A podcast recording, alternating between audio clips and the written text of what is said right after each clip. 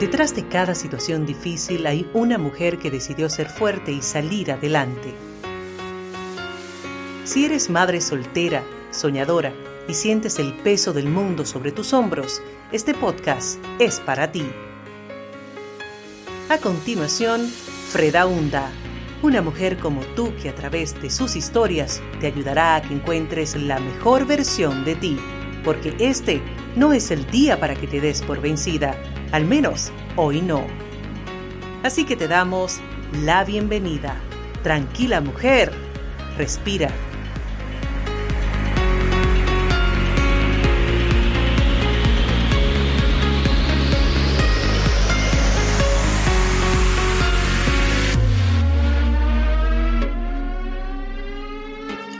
Hola, buenos días. Te saluda tu amiga Freda Hunda desde Sacramento, California. Gracias por tomarte el tiempo de escuchar Tranquila Mujer Respira, un podcast que nació para acompañarte y animarte para que hoy no sea el día que te des por vencida. Al menos hoy no. Antes de empezar con el tema de hoy, te invito a que te unas a mi comunidad de WhatsApp, fredaunda.com barra comunidad o, si te gustaría una consulta personal conmigo, también está fredaunda.com barra consulta. Igualmente te invito a que te inscribas a las plataformas de podcast que tenemos que son Ebox, Apple Podcasts, Google Podcasts y Spotify. Y buscas Tranquila Mujer, Respira. Y allí nos encuentras. Hoy traje el episodio número 35 y se llama Infidelidad. Y vamos a empezar con esta frase que dice, sé fiel a tu propio ser y mejora tu mundo. Solo hay una pequeña parte del universo de la que sabrás con certeza de que puede ser mejorada, y esa parte eres tú. Aldous Hurley. La infidelidad es la falta de fidelidad que alguien manifiesta a algo o a alguien. La infidelidad implica falta de constancia o firmeza bien sea en los afectos, las ideas, las obligaciones o los compromisos. Pero hoy vamos a hablar de la infidelidad en la relación amorosa. Cuando uno de los dos involucrados quebranta el compromiso de exclusividad de la pareja, establecido de mutuo acuerdo, informalmente o por matrimonio, que es formalmente. Ser infiel a la pareja, pues, significa romper el pacto afectivo en la cual se basa la relación de pareja y es considerada una falta grave, acusada de traición, deslealtad o engaño, e incluso humillación. Lo opuesto a la infidelidad es la fidelidad. Ser infiel no es un error, es algo más grande. Y peor que eso, es engañar, es burlarse, humillar completamente a la persona con la que tienes un compromiso. Yo lo amaba. Viví con él tres años y un día llegó a casa con un chupete en el cuello y me dijo que yo se lo había hecho la noche anterior. Cegada de celos y rabia, le aventé lo que encontré. A él no le importó. Al contrario, agarró el teléfono y empezó a platicar con la nueva novia. Cegada de rabia, lo seguí al baño y yo agarré una navaja de rasurar y le quería cortar a él. Él me agarró de los brazos y la mano donde yo tenía la navaja pasó sobre mi propio brazo y me cortó. Me dejó sangrando en el baño y se fue.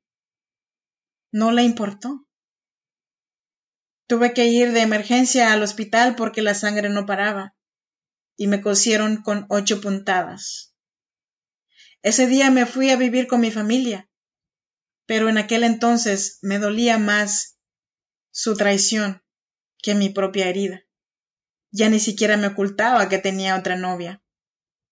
Él me llamaba de vez en cuando para preguntarme por su hija. Me daba 120 pesos a la semana para su hija. Un día llegó diciéndome que ya no podía ayudarme, porque tenía otros compromisos. Desde entonces no se preocupó para nada por su hija. Pasado un tiempo, supe que se casó. Un día recibí una llamada de él diciéndome que quería verme solamente para platicar, después de que ya se había casado. Accedí a hablar con él y me dijo que él me quería, pero que ya no podía estar conmigo como antes. Me ofreció pagar la renta de un apartamento para que mi hija y yo viviéramos ahí, y que él podía visitarnos cada vez que pudiera. Piénsalo, me dijo, porque además tienes una hija mía, y estoy seguro que nadie te va a querer con una hija. Te dejo para que lo pienses. Avísame. Tan simple y tan sencillo lo dijo y se marchó. Aunque me dolía mucho su infidelidad todavía, incluso debo confesarte que llegué a creer que ningún hombre me querría con una hija.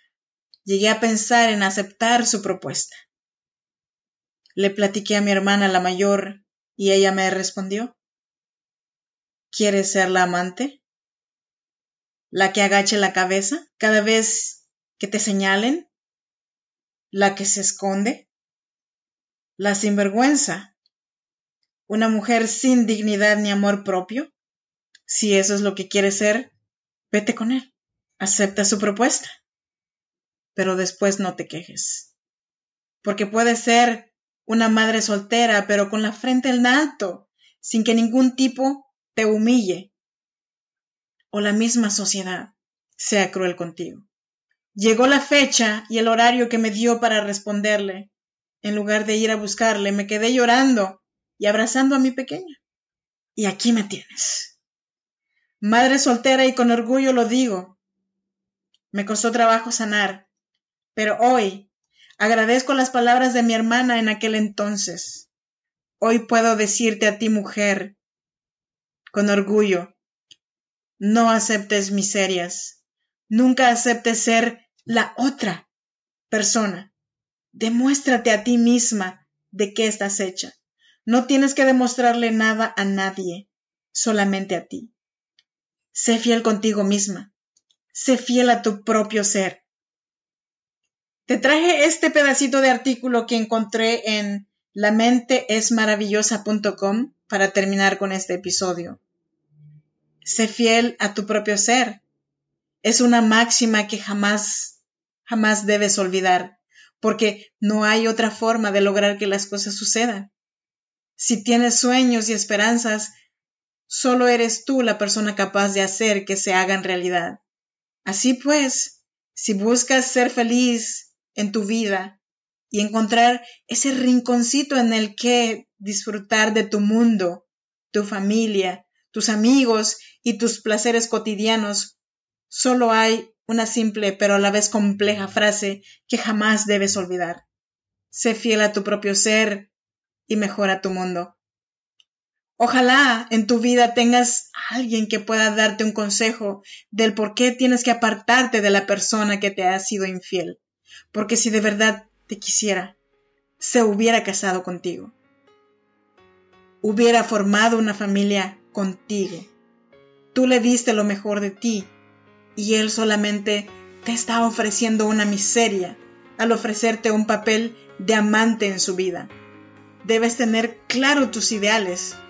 Si quieres ser aquella mujer sin dignidad ni amor propio, entonces recuerda que tú tuviste en tus manos la decisión final. Una decisión que afectará y dependerá el resto de tu vida. Yo soy Freda Hunda. En el próximo capítulo te traeré el tema sobre agotar a las personas. Cómo una persona se agota cuando la consideramos un recurso o un espejo. Se agota cuando nos aferramos, cuando compramos su libertad a cambio de amor. Hasta la próxima.